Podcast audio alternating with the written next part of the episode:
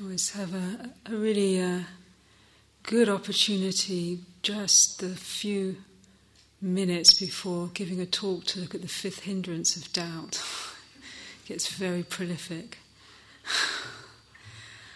There's um, there's a very well, uh, I find a very helpful teaching that the Buddha gave, um, which I'd like to begin the talk with tonight, where he said that um, the highest or the, the, the most uh, the most helpful practice for overcoming that which obstructs, that which hinders, is the practice of patience. And then he went on to, to say that to refrain from perpetrating or, uh, or um, energizing, giving a lot of energy to unwholesome states of mind of heart, habits, to lift up and make much of that which is wholesome, and to purify the heart. This is the teachings of all the Buddhas.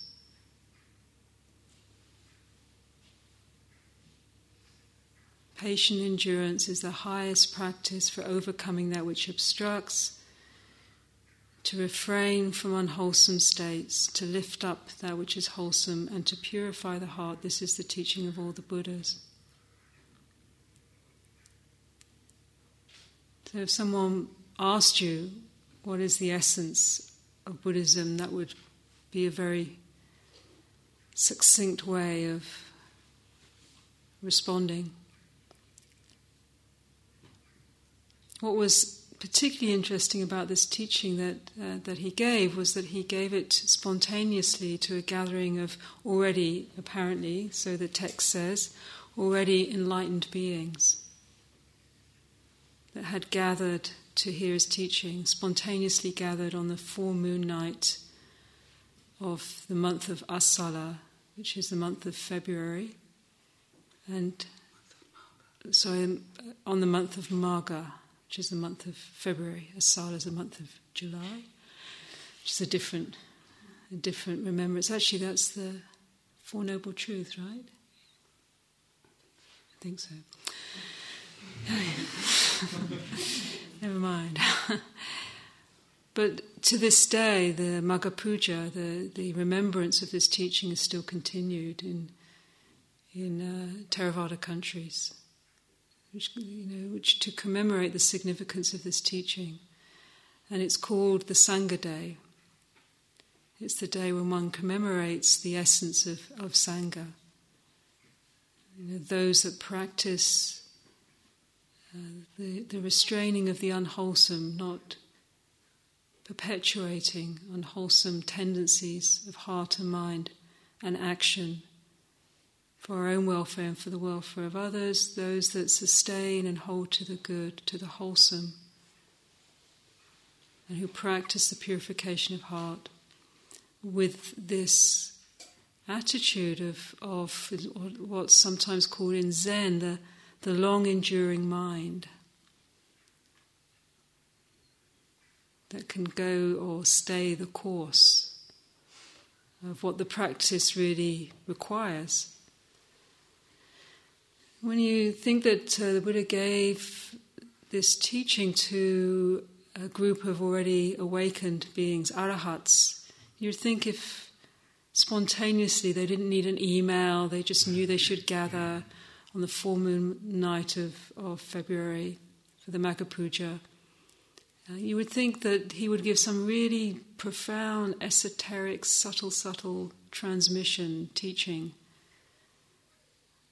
and yet the first utterance was this word patience, khanti, khanti paramita. Patience is the, and the word he used again, highest tapas, which means to, to purify, to overcome that which obstructs.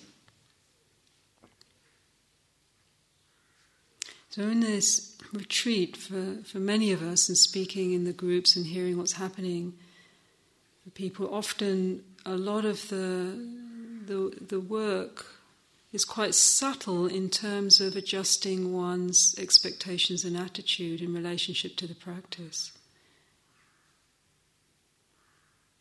The long enduring mind or the patient mind isn't a sort of a, an attitude that's sort of waiting for things to change sometime magnificently in some sort of you know, great shift where we don't have to be challenged or face difficulty. But it's more this willingness to just be with how it is in this moment, to be and to meet our experience here and now, how it is, whatever emerges for us, whatever comes to us in our life, our willingness to, to work with that, to allow it to be, to have, as uh, Ajahn Sumedho, a monastic teacher, would say, to have all the time in the world to be with this moment as a practice. I find that quite helpful. It's to, to, to, to practice with a sense of it's not shifting quickly enough for us is a recipe for, for a lot of uh, frustration, a lot of difficulty. It already compounds what's already existing as that which might be difficult to be with. So, in the the seed of this this quality of patience has a has a lot of compassion in it. There's the willingness to be with the struggle or the challenge or the difficulty is, is cultivating, helps cultivate this quality of, of kindness, of compassion, openness, softness, listening more deeply into that which we haven't uh, resolved or healed or which is still the sharpening sword, as Ajahn Chah would say, for our wisdom and for our compassion that which obstructs is actually has uh, opportunity in it. It's not just a drag, it's not just something gone wrong. So the adjustment of attitude is really important and in many ways beyond the teaching of technique or method. Uh, Ajahn Chah's teaching was very much about right view, how to approach and be with our experience in a way that's translatable and transportable from the retreat format, from the formal sitting into the to everyday life, into whatever situation we find ourselves in, and with whatever is happening. If the if the view, if the attitude, if the approach is based in wisdom, then everything is. Uh, we can practice with everything, every situation, whatever it happens to be, every mind state, every relationship, every challenge. It can all be the ground for our practice. If our practice is dependent upon a particular mind state or feeling a particular way, or having a particular circumstance, or particular people that we prefer, or environment that we would wish for, it's not to say that those aren't important things to have in place, but we can't always control that. And if we overly depend on making the external situation or the inner mind state something that we uh, feel comfortable with, that we feel is conducive, then that's wonderful. But when it shifts and we can't maintain control, and we're faced with that which is more challenging, then that's when it's important to have right view, to know this is how it is. And this is the place where we meet how it is with, a, with the right uh, quality of mindfulness, quality of attention, quality of inquiry, quality of patience, compassion. Not as Kittisaro was saying in his talk, or Ajahn Munindo this experience when Ajahn Chah gave him the teaching of not how it should be, but how it is. If it shouldn't be like this, it wouldn't be like this. it's quite profound. It, it's another situation of Ajahn Chah when he first came to London. He'd never been to the West before. He'd been practicing in monasteries in the forests of Thailand. He spent many years as a, as a mendicant monk just wandering uh, the forests of Laos and Burma, Cambodia, Thailand before uh, the boundaries of before communism, before it was so boundaried, before the forests disappeared and pretty much disappeared now, in an era when it was still possible to really live like that, and he lived like that for 20 years or so. Um, and yet he said that his most, you know, obviously that was a very powerful practice to live as an alms mendicant, simply a renunciant. But he said that it, actually his most wisdom, his, his wisdom really sharpened when he came to live more settled and lived in community and within uh, relationship, where the, the edges start to, that sharpening sword, that sharpening stone, where we feel friction. Yeah. And uh, when he came to London, he, he came to visit um, for the first time, and a couple of things happened. He went out on alms round. I mean, he'd been used to when you, as a, he was like a national treasure. By the time he got to visit the, the West, he was quite elderly, and he'd become like this, you know, incredibly revered monk, Ajahn, uh, saint almost. People, the Thais see him very much as a, as a saint.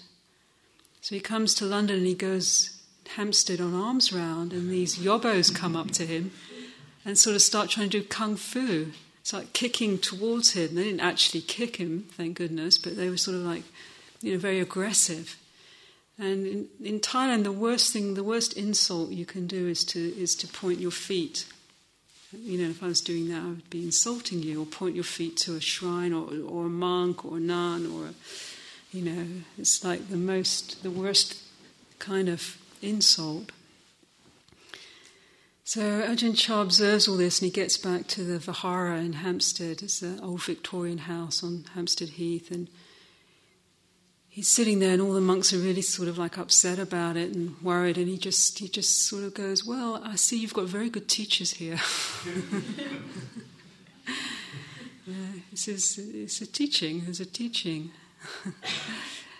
He wasn't upset. He wasn't worried about it. And then a little later in that visit he uh, he was going to give a talk. And it was a summer's evening and hot and people had gathered and gathered to hear the great Ajahn, and there's a lot of excitement and anticipation. And because it's such a lot of people crowded into the room, and because it was so hot, the windows were opened. And right across from the Vihara, the, the, the dwelling uh, where they were, the house where they were, was a pub.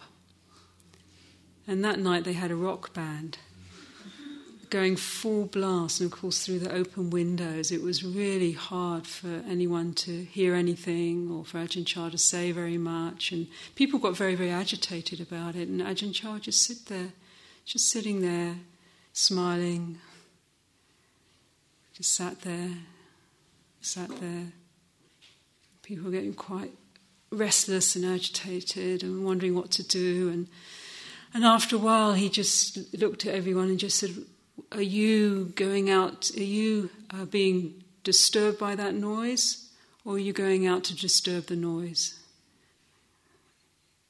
You, you know, do you, is that really, is the, where's the real problem? Is the problem the noise or what you're doing with it? And, it, you know, this this the you know that was well he's a master he could use the situation to teach but this pointing to right view rather than the control of the situation, the environment, which is not always possible to control.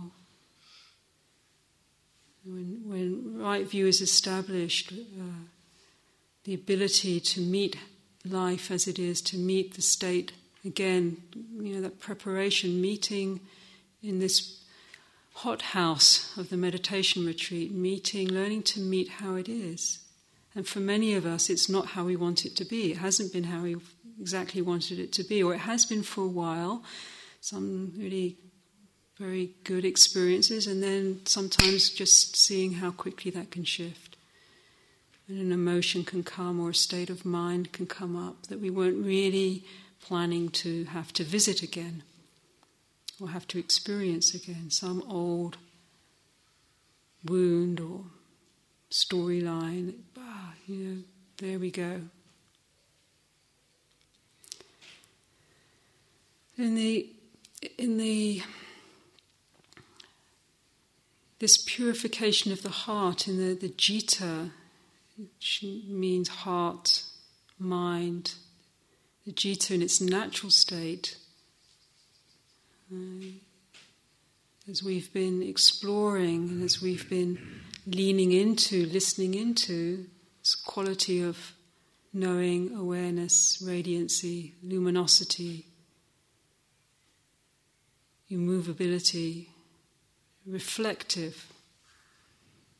But the citta is, is, is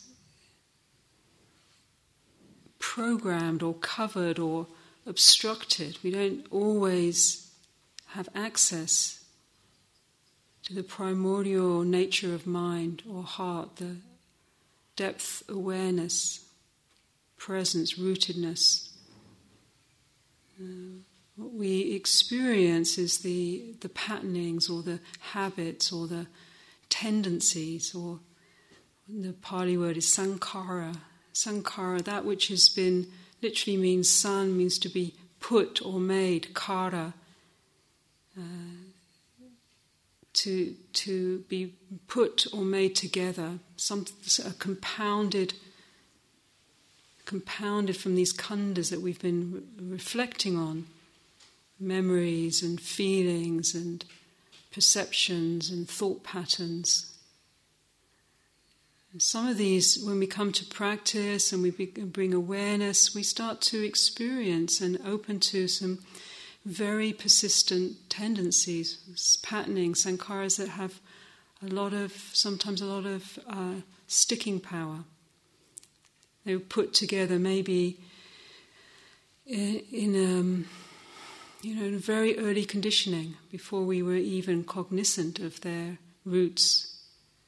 Very primary patternings, programmings, tendency towards fear or anxiety, tendency towards uh, aversion or resistance, tendency towards longing, looking, seeking. We might not even be cognizant of the depth of some of the patterning of the citta or the heart. Might not be conscious to us, but we can feel the effects in worry or anxiety, a sense of resistance, a sense of being a bit dislocated.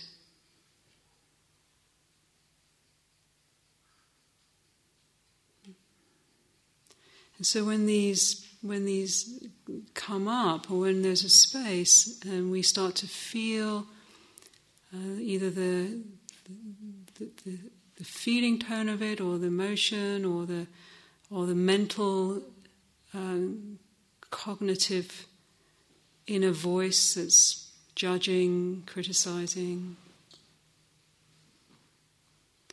And it's, it's kind of, sometimes it's very very hard to to actually bear with, to be with, and not just react and not be shaped by those patternings or those sankharas, those tendencies.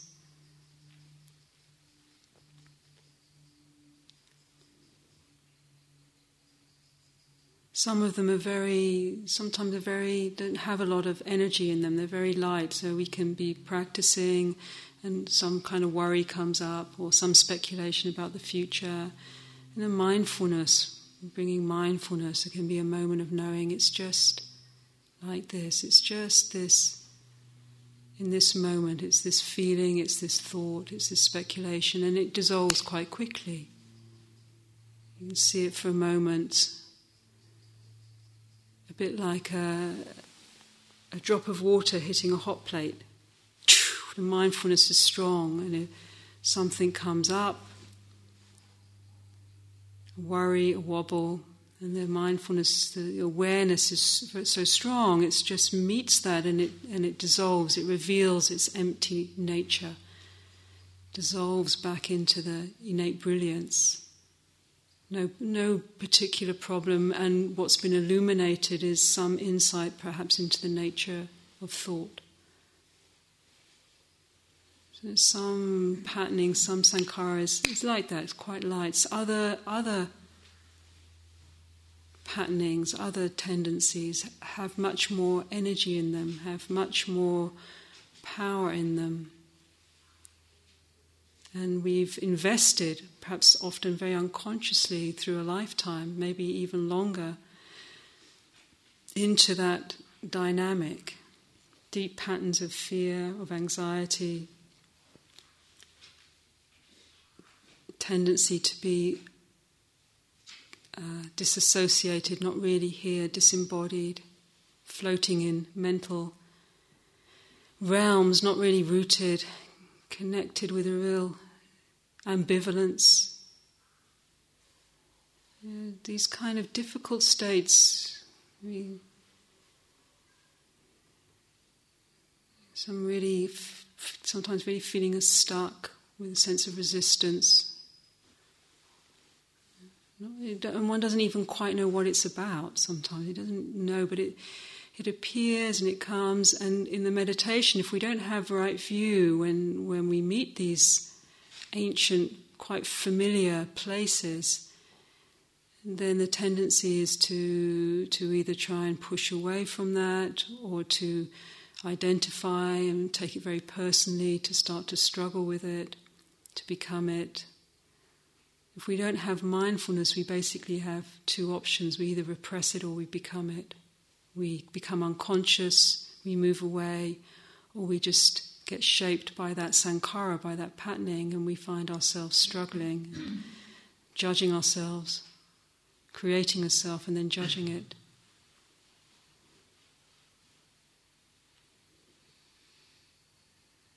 So this is why sometimes mindfulness is called the flood stopper. It stops, it begins to reverse that tendency to, to flow with the patterning, these shapes of self that emerge, these tendencies, especially when they're deeply rooted. Bringing this, bringing these patterns, and for, for a lot of us just talking today and hearing what people are working with, a lot of the work is just knowing how to meet those places where there's uh, these uh, repeating storylines, places of difficult feeling. and to understand that in the meeting of them it's not you know it's not wasted there's not this patient this being with as it is but mixing with the meeting of with with how it is this quality of not only mindfulness but inquiry investigation. The word often used associated with mindfulness is uh, mindfulness with clear comprehension. And the, the Pali for this is a very interesting phrase, which gives us a sense of, of the activity of mindfulness. It's not just holding a cold, observing, clinical attention to sensation. The phrase yoni yoniso manasikara, which is often coupled with the practice of mindfulness, literally means uh, to bring the mind into the womb of awareness. It means something like that. Yoniso. Yoni is connected with the word womb womb or matrix, the womb of awareness. So, awareness or mindfulness has this sense of, of holding. Mani sakara, kara is to, to make mani the mind, to bring the mind into the womb of contemplation, to bring the sankhara, to bring the feeling, to bring the tendency, this ancient, these ancient patterns that that spin us out, that uh, alienate us from the original heart, that, div- that split us away from our well being, that generate suffering when they're not illuminated by insight. To bring those to meet with this patience that the Buddha recommended to his disciples, this enduring heart that's willing to be with as it is again and again and again, to bring those into the, the womb of contemplation. And trusting that in that process, the the awareness, the activity of mindfulness, of awareness, of presence begins to, through the clarity of seeing it just as it is, begins to release the heart from its identification with the pattern, with the fear, with the anxiety, with the stuckness, with the aversion, with the restlessness, with the confusion, with the amorphous, ambivalent feeling tone. We don't even quite know what it is, but it's very familiar and it's very ancient. With the doubt.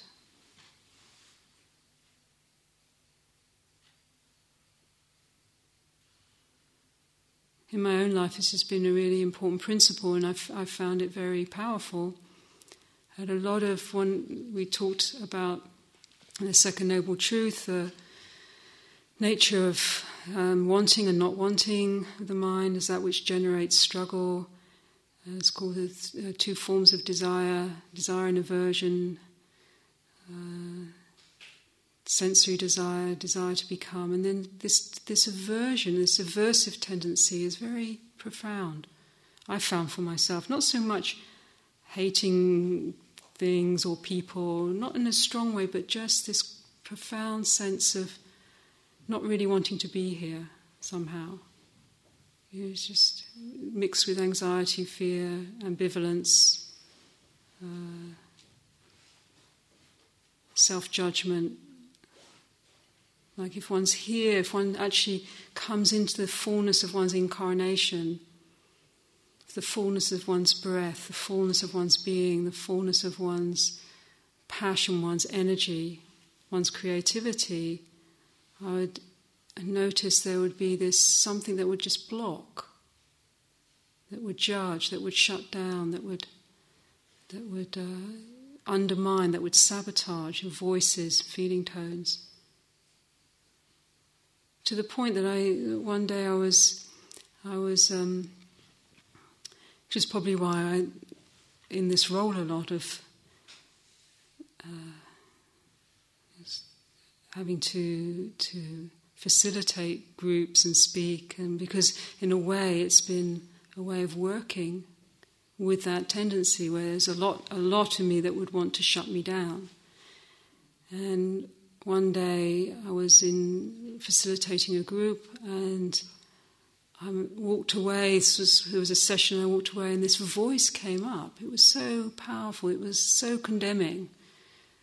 It just basically said, "You're just, you know, you're just so bad, so useless. You should just go and kill yourself." It was, really, it was really shocking. It was really shocking to, to, to actually have an. I think why why I was able to see it is actually over the years I'd accumulated enough presence of mind that it that it's almost like that the depth of the aversion, which was directed a lot towards myself, was loosened enough that it bubbled up. This profound tendency that I was able to really see it. Uh, with this enormous pain within within the voice, you know, enormously painful. But I was also able to not be it and not repress it, not, you know, wasn't defended, it wasn't shut out. It was Uh, able to appear. And I was able to, with the mindfulness, to feel it. You know, not to think about it, not to, to fix it, not to you know, try and work it out, but to actually be willing to feel the original pain, the, the original wounding of the heart. You know, where that came from and why, who knows? You know, maybe generational, maybe ancestral, maybe genetic, maybe karmic. You know, that's another kind of journey to figure out where this stuff comes from, but the journey of meditation is can in that moment to heal this purification of the heart, to heal the original wounding of the heart. That's that's often happened It's such a deep place in such a before we're even very conscious. And yet the effect from those woundings shape and uh, this sankhara, this pattern in the habits of our life, happens of, you know, patterns of keep moving away from the moment because at some level it's actually profoundly painful to be here, to be embodied, to be present in our fullness. And until in that way, until we can really resolve that, then life becomes this constant sense of stress some level or another, and then the compensation for that by seeking that which alleviates the stress.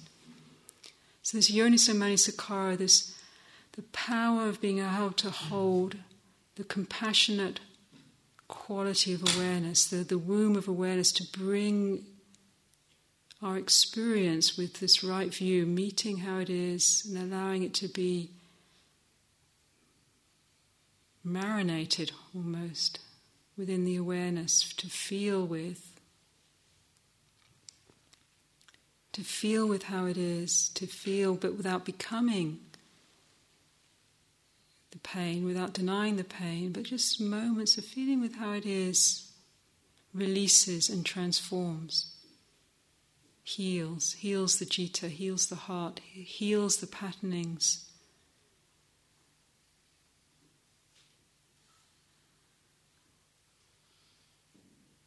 One of the things Ajahn Chah said that without desire, without aversion, there's no practice. It's actually these these challenges that come that actually are the cause. They are the uh, instrumental in the in the capacity for us to cultivate wisdom and compassion.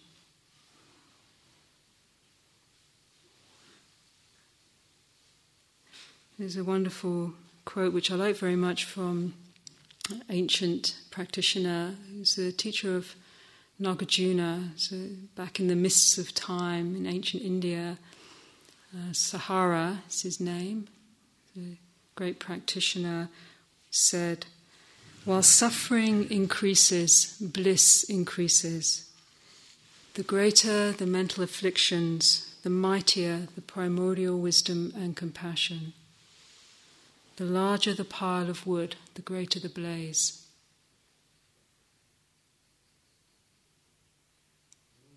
So we could we could feel, you know, that that which obstructs us is a real drag. it's really, and we just want to get it out the way quickly. But with this this right view that Ajahn Chah would always encourage, this willingness and this great patient long enduring heart that the Buddha encouraged to even his enlightened mm. disciples. You know, there's, we can actually shift the perspective and realize actually we have a lot of manure for our garden, the garden of the heart. You know, it's just really mostly a question of being patient with the practice, with the fruition of the practice. It's not wasted. What you're doing is not wasted. The moments of mindfulness, it will have, it will fruit, it will come, it will bring fruit, fruits into your life, mysterious and magical fruits, wonderful fruits. It's been my experience. It uh, said in the Kuan Yin Dharmas, the way and the response are intertwined inconceivably. Practice the way, and there's a response that emerges in our life.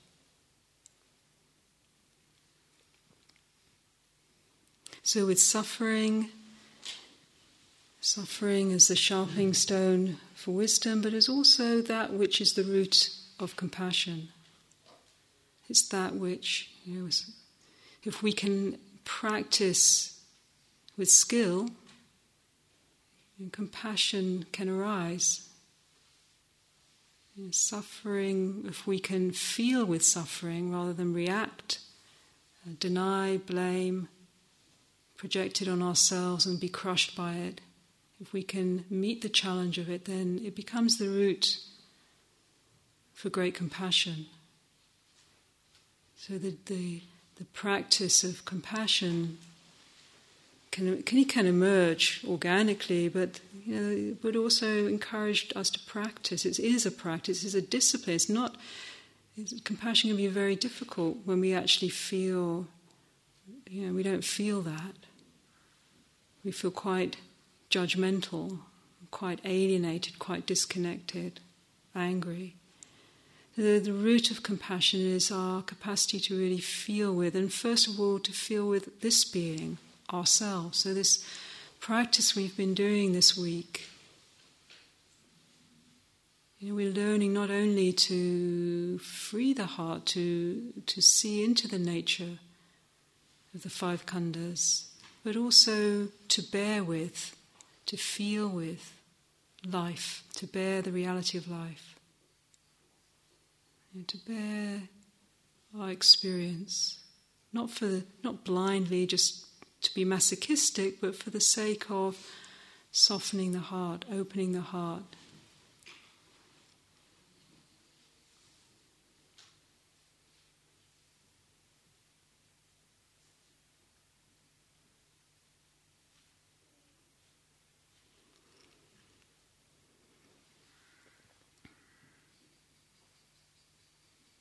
The practice of kindness, metta, is you know, we can generate loving thoughts, but in the in the core again of this practice is you know, can we can we be with things as they are in a kindly way?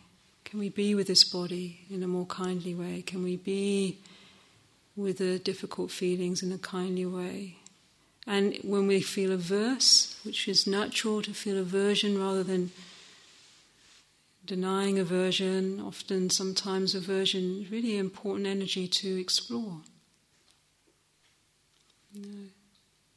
There's often, when there's anger or aversion, there's often something in it that's important for us, some wisdom in it to understand, to really discern, you know, to know What's what's you know what what's happening here? What's what's in the heart of this this feeling of, of resistance or aversion? Exploring into it to feel into. I know that often when I feel irritable or averse or negative, often it's to do with how I I don't hold boundaries well enough. In in terms of honouring my own needs or being kind to myself, knowing how to, to look after myself properly, and then overriding the natural mechanisms of well being, clarity, knowing how to say no clearly. You just feel, feel averse. Sometimes just tracking into what, what's happening here, what's happening here. So to be able to work with an energy like aversion, irritation, to contemplate it, but, with, but without the practice of working with aversion, irritation, the practice of kindness is also not to dwell in it, not to make much of it. So it's a real fine edge to contemplate it, to be able to decant. What is in every energy, there would be something, something important to understand, something that it's telling us. You know, if we if we just get swept away by that energy, then we don't really understand it. We just become it and we react, we act out. If we just repress it because it's it's uh, not nice to be angry, which is our social conditioning, socialized conditioning, then we lose an opportunity. So the mindfulness just to stay steady. And can, you know, if that arises, can we be kind to that? Can we actually listen into it? Can we hear its nature?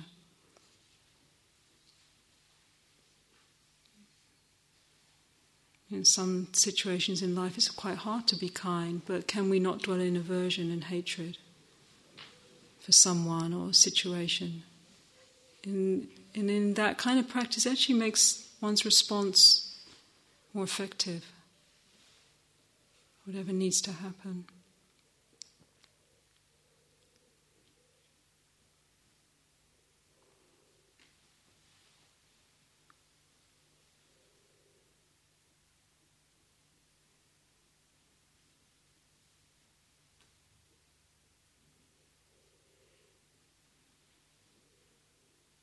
So I'd like to finish uh, tonight the reflections with a, a quote from the Mahayana teaching about this nature of that which is you know, difficult, that which challenges, that which is suffering, how it becomes is the root, becomes the root and the opportunity for our capacity to grow through the doorway, through the activity of mindfulness, to grow into the heart to grow and express its true nature.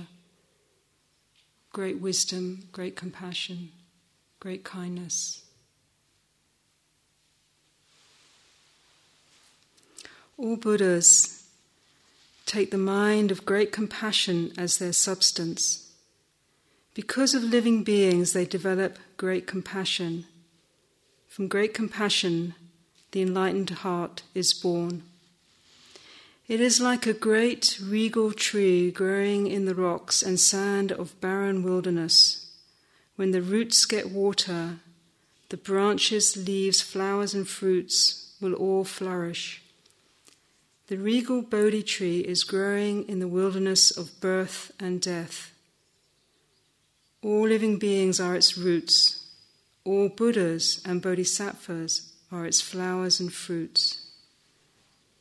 By benefiting living beings with the water of great compassion, one realizes the flowers and the fruits of the Buddha's wisdom.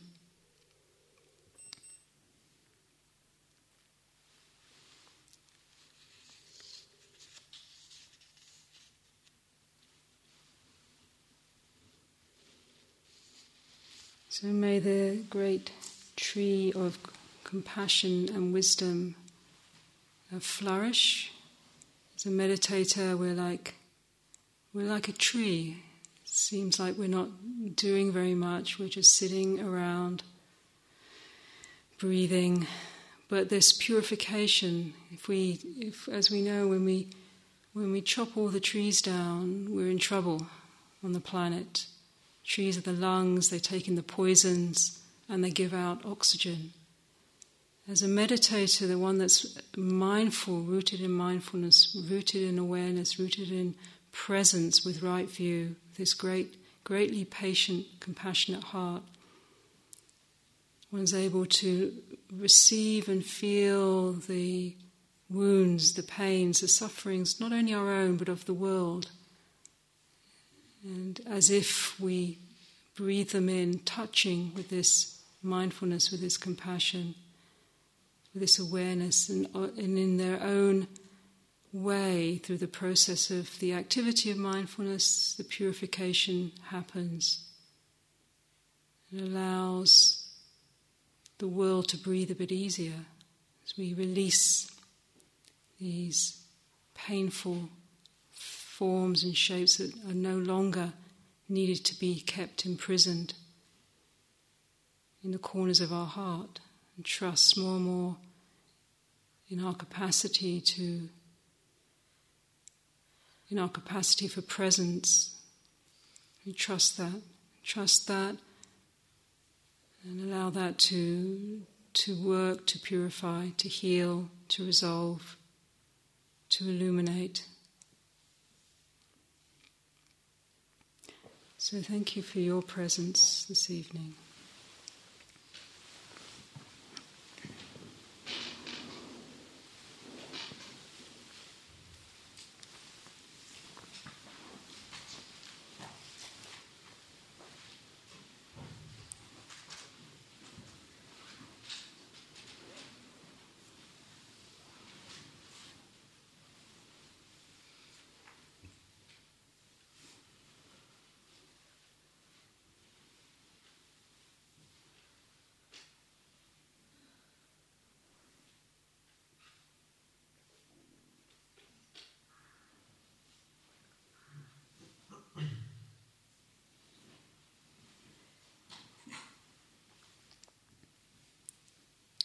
So, in our dedication of blessings at the end of the day, particularly remembering any loved ones that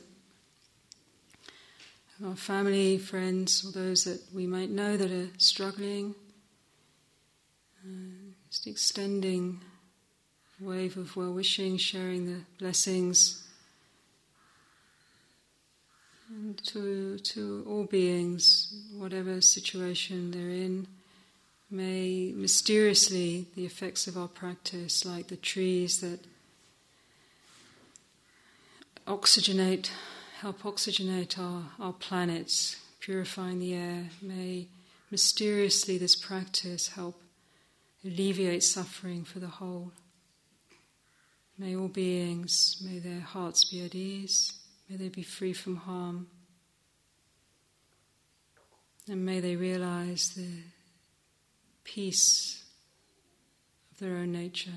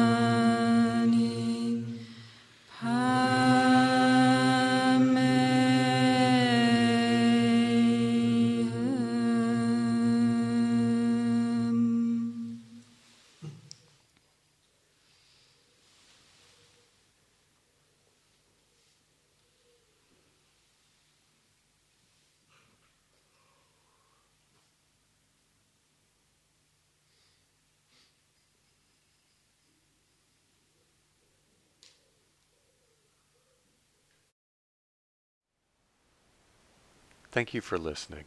To learn how you can support the teachers and Dharma Seed, please visit dharmaseed.org slash donate.